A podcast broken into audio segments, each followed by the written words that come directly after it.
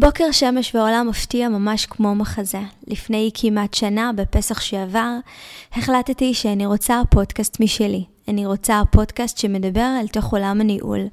באותה תקופה חוויתי תקיעות מאוד מאוד רצינית בקריירה שלי. לא הבנתי למה אני לא עושה את הקפיצה לתפקיד הבא. הדבר הזה תסכל אותי מאוד והרגשתי שאני מפספסת לא מעט. באיזה שהן נקודות מסוימות אפילו הרגשתי שלא ממש רואים ומזהים מה הכישורים שלי. יצאתי למסע ניהולי כדי להבין מאיפה נובעת התקיעות הזאת, ובזמן האחרון הבנתי שאני כבר מזמן לא נמצאת רק במסע הניהולי שלי, אלא מדובר בדבר שהוא הרבה מעבר. ולכן מסע ניהולי הופך החל מהפרק הזה להיות מסע הגיבור. במסע הגיבור אני אפגוש אנשים שעשו שינוי משמעותי בחיים שלהם, עזבו את המוכר והידוע ויצאו לדרך חדשה. אנשים שמעוררים בי השראה, שיכולים גם לספר את הסיפור שלהם וגם לתת איזשהו תוכן שיוכל להעצים את כולנו. אני יוצאת למסע הזה כדי בעצם לצעוד בשביל שאותו גיליתי, ותכף אני אפרט עליו באמת. רגע לפני שנתחיל אני אברך לשלום את מי שזו ההאזנה הראשונה שלו כאן. במסע הגיבור אני פוסעת אל חיים חדשים, עוזבת את המוכר והידוע ויוצאת לדרך חדשה. בכל פרק אני אראיין אנשים שמעוררים בי השראה, וגם מדי פעם אקליט פרקי סולו שלי. לי קוראים לבנת רייפן, אני המנחה של הפודקאסט הזה. המטרה שלי כאן היא שתעברו את המסע הזה יחד איתי. מסע הגיבור, פרק ראשון, פרק סולו שלי, מתחילים עכשיו.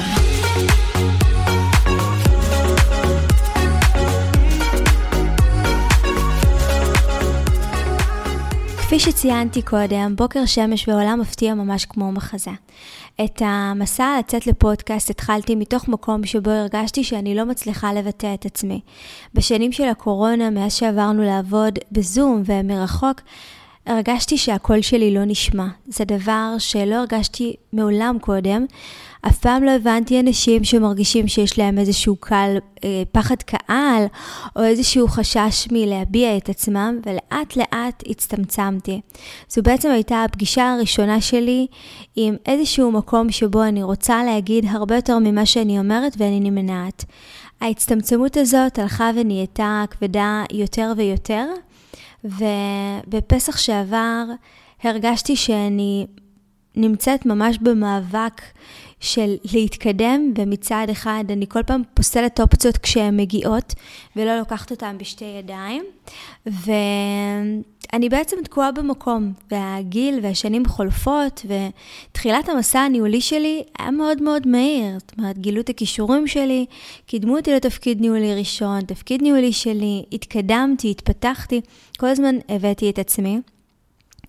וכאן חוויתי תקיעות והחלטתי שאני חוקרת אותה. אז החלטתי באמת להיפגש עם אנשים שמעוררים בי השראה, לשמוע על הניהול שלהם, ואנשים שהם מדהימים והם נתנו לי הרבה מאוד כוחות והרבה מאוד ידע, והפגישות איתם גרמו לי להבין ש...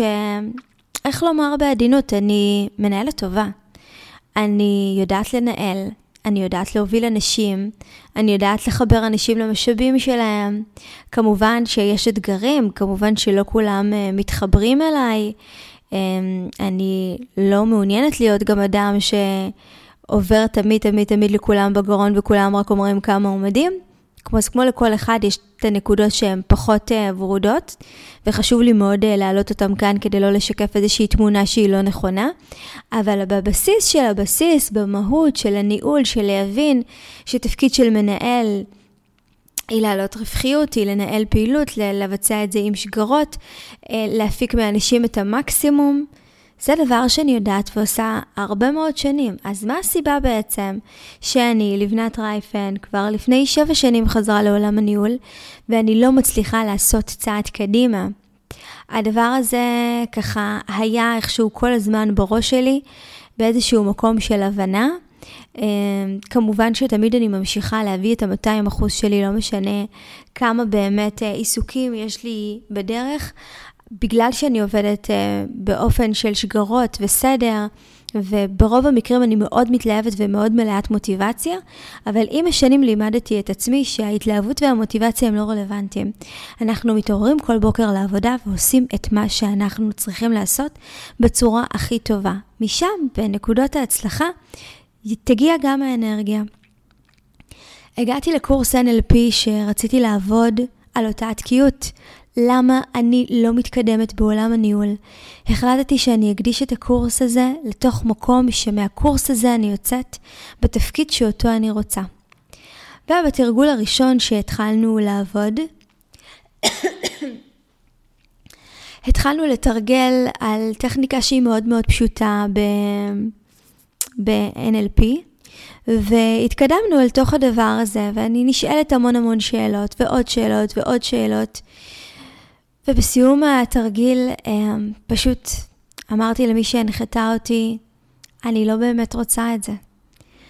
אני, אני מאוד מאוד מאוד רוצה לחזור ליזום בעסק משלי, במקום משלי. אני רוצה לחזור למה שהיה לי בלילות קסומים, שעזבתי את לילות קסומים בגלל איזשהו חשש ותודעה שהייתה באותה תקופה מאוד מאוד נמוכה, ולא העזתי להגיד את זה לאף אחד שאני בעצם רוצה להיות עצמאית, והחזרה לארגונים, אה, היא הייתה לי מאוד קשה, כי מתוך מקום שאתה אדם אחד בעסק אחד ואתה יכול להחליט היום בבוקר שאתה מקים הרצאה ומשווק אותה, או אה, לוקח כמות של אה, ייעוצים, עובר מכמות של ייעוצים לסדנאות, כל דבר כאן צריך לעבור קולגות, מנהלים, הנהלה. הדרך שלי לבטא את עצמי, מן הסתם, הפכה להיות שונה לחלוטין. והדבר הזה הוא מאוד מאוד הקשה עליי, וכשהבנתי שאני רוצה להיות עצמאית ושאני בתוך תוכי רוצה או מרגישה שאולי לא היה נכון לי, למרות שאין דבר כזה לא נכון, אלא שה-DNA שלי, מה שהנשמה שלי מבקשת, מה שאני רוצה, זה את החופש הזה, להביע את עצמי, לפגוש אנשים, אה, לנהל בדרך שלי. והיה לי מאוד קשה להבין את ההבנה הזאת. Uh, הדבר הראשון הוא איך אני הולכת ואומרת בתוך התא המשפחתי שלי שאני הולכת להקים משהו מחדש. אני כל כך אוהבת את העבודה שלי, את האנשים שאיתם אני עובדת ואני גם מחוברת. יש גם איזשהו מקום רגשי שלא בא לי לעזוב. אבל uh, באותה המפגש, באותו המפגש הבנתי שאני רוצה להיות עצמאית ואני רוצה לבטא את עצמי בצורה אחרת. והנחתי את הידיעה הזאת אה, בצד, אולי דיברתי עליה עם מעט אנשים, וככל שהקורס התקדם וכל פעם היינו צריכים אה, לבחור מטרות ולשחרר חסמים ולשנות אמונות, אז בכל פעם הבחירה הלא מודעת שלי הייתה לבחור לעבוד על, על היותי עצמאית בעתיד. וזה מסע הגיבור, כי במסע הגיבור אנחנו מקבלים איזושהי קריאה. ואנחנו מתנגדים לה כי אנחנו לא רוצים לאבד את המוכר והידוע. אנחנו לא רוצים לאבד את השייכות שלנו, אנחנו לא רוצים לבנות דברים מחדש. אבל הקריאה הזאת היא תופסת אותנו שוב ושוב ושוב. ואז אנחנו מתחילים לפסוע לעבר הקריאה הזאת ומבינים בעצם מה המטרה שלנו, מה היינו רוצים להשיג, איזה אנשים אנחנו נהיה ברגע שנשיג את המטרה הזאת. ו... מי הם הבני ברית שלנו. לגבי בני ברית, מה שקרה זה שבעקבות הפודקאסט פגשתי בני ברית שהם מדהימים, גם אנשים שאותם ראיינתי, גם אנשים שמקשיבים לפודקאסט. אני אתמול שוחחתי עם אה, מישהו ששיתף אותי שהוא עשה שינוי מאוד משמעותי בעקבות הפודקאסט בקריירה שלו, אה, ועבר לתפקיד שהוא נורא נורא חשק בו, אבל הוא לא האמין שהוא מסוגל.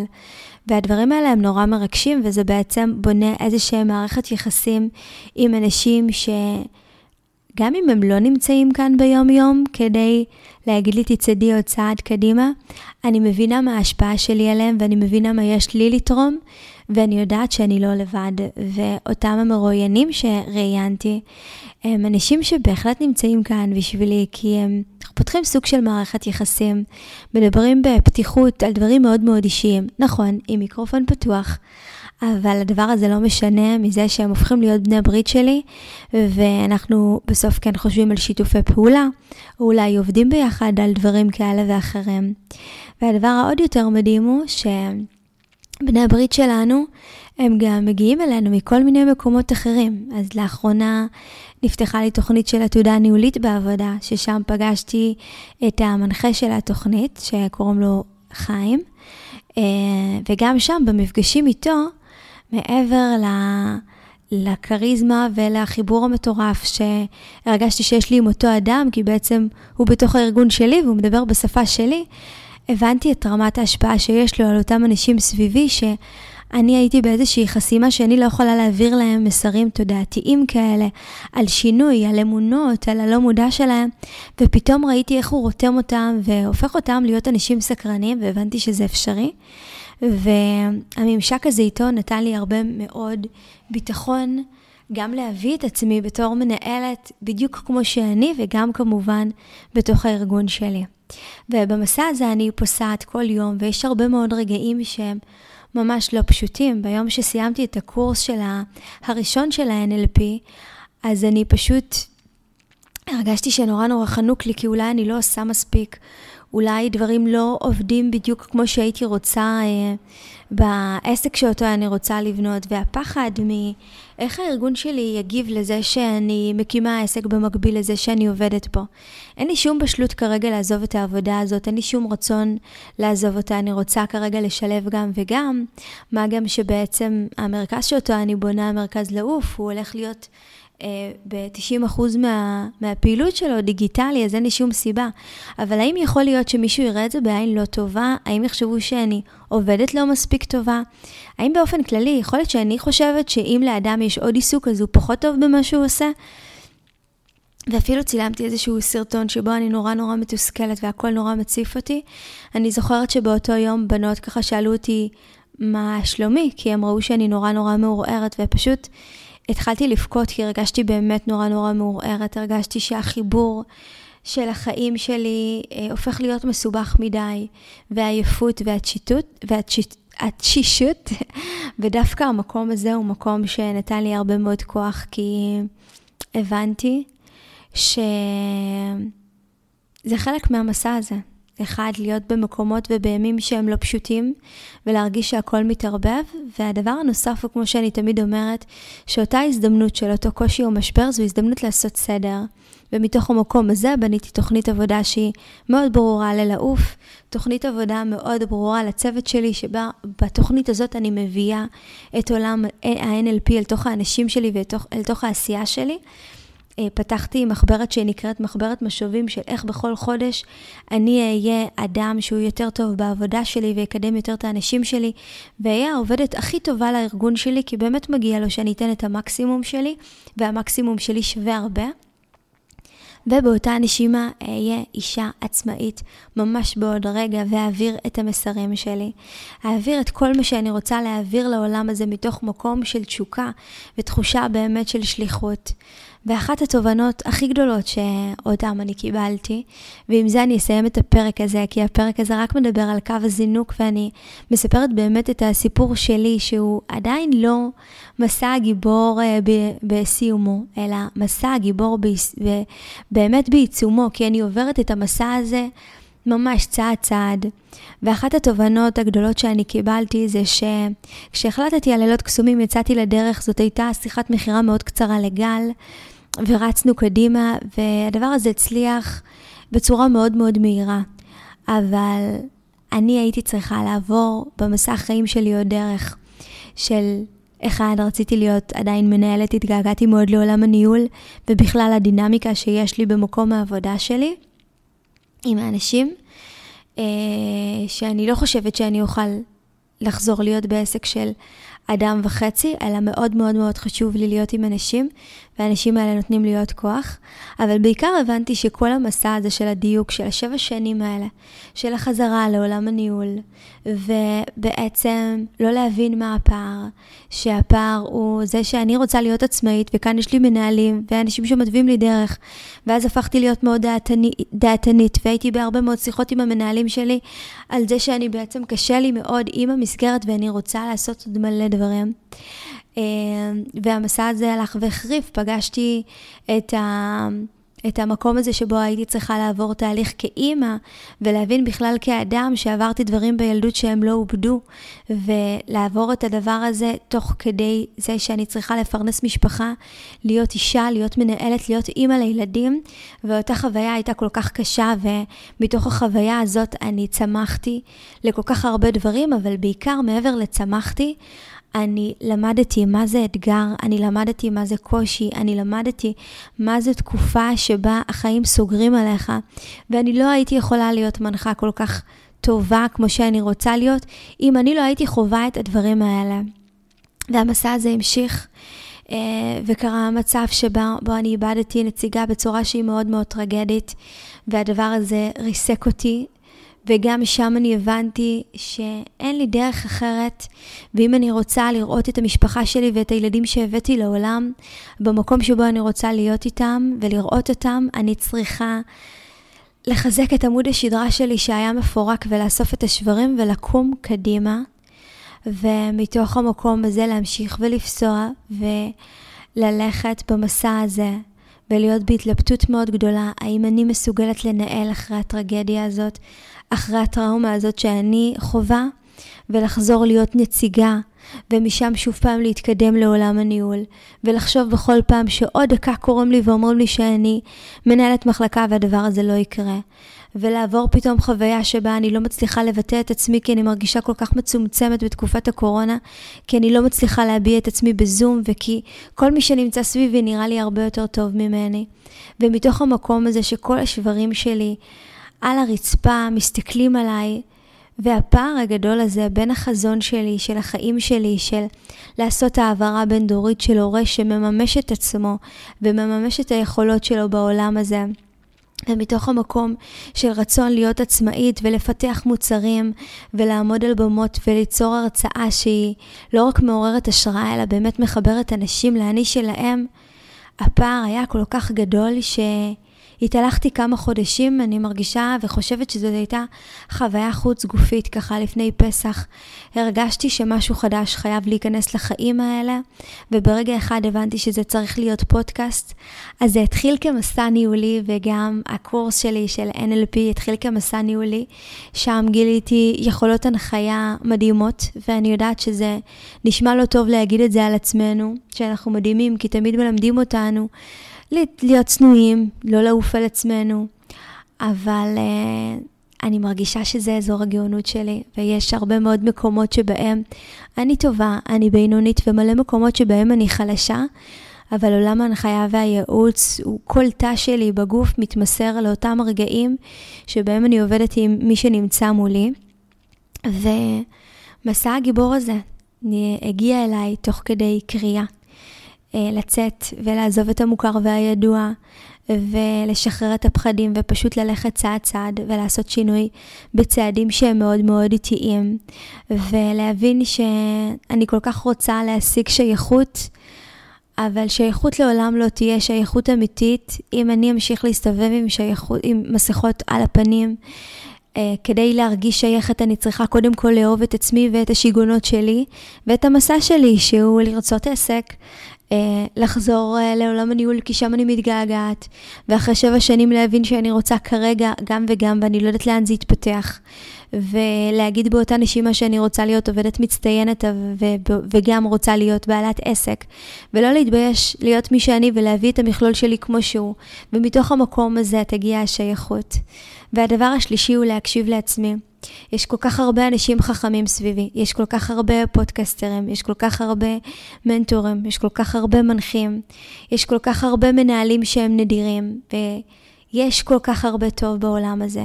אבל לבנת יש רק אחת, והמסע שלי הוא רק שלי, ואני רוצה להקשיב לקולות הפנימיים שלי.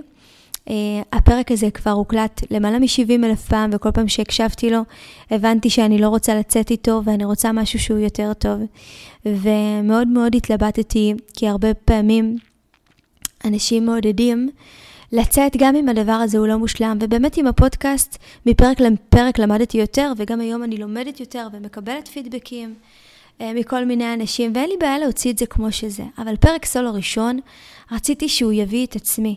הפרק האחרון שאתמול גנזתי זה פרק שבו אני דיברתי בניואנסים של איזשהו מנחה בפודקאסט אחר.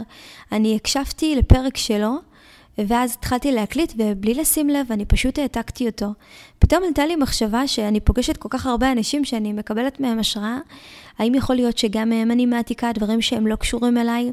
הרי הפרק סולו שלו לא יכול להיות הפרק סולו שלי, ולי יש את הסיפור שלי. אז הדבר השלישי שבו אני הולכת להתרכז במסע הזה הוא להקשיב לקול שלי ולהביא את הקול שלי כמו שהוא. ואני חושבת שהפרק הזה מביא אותו באמת כמו שהוא, גם עם המסע שלי, שהוא מיוחד רק לי, הטון דיבור שלי, הקצב הלפעמים מהיר שמאירים לי עליו, ואת כל המכלול שלי כמו שהוא. ובמסע הזה אני רוצה לעורר בכם השראה, כי אני אפתח מיקרופון גם במקומות שיהיו לי מאתגרים, במקומות שאני אבין איזה שהם תובנות, אבל אני לא יודע איך ליישם אותם, במקומות בהם אני ארצה באמת לפרוץ דרך ואני ארגיש שאני עדיין חסומה. ואני אשתף אתכם איך עושים את זה, כי בשורה התחתונה, אני החלטתי לעוף, ולמרכז שלי יקראו לעוף, והוא יתחיל מעובדת אחת שיקראו לה לבנת, והוא יתפתח לעובדים נוספים, והמרכז הזה יהיה בית לאנשים בתקופות שינוי, אנשים שקיבלו הערה, אנשים שהביאו ילד לעולם, נשים שחוזרות מחופשות לידה, חיילים משוחררים. זה יהיה הבית שלהם, להבין איך אנחנו אה, פוסעים ומגיעים אל החזון האמיתי שלנו, אל החלומות האמיתיים שלנו, ומשחררים את כל מה שעוצר אותנו בדרך, שלב אחרי שלב, מורידים קליפה אחרי קליפה, עד לרגע שבו אנחנו יכולים באמת להניף את הכנפיים ולעוף אל החזון שלנו. אז תודה ענקית שהייתם איתי. אני מזכירה לכם לדרג את הפודקאסט כדי שיוכל להגיע לעוד אנשים. אני מאוד מאוד מקווה שנהנתם מהפרק, הפרק הזה היה חשוף ואמיתי. אה, ועכשיו אני יוצאת לי ליום לימודים נוסף, שבו אני אעשיר את עצמי ואקח עוד צעד בדרך שלי לעוף. מזכירה לכם לדרג את הפודקאסט, כפי שאמרתי קודם, הדבר הזה סופר חשוב לי. אם הפרק הזה נגע בכם ואתם מכירים מישהו שנמצא בתהליך שינוי וצריך לשמוע אותו, אז בבקשה תשתפו אותו. תודה ענקית לכם, ואל תשכחו לעוף.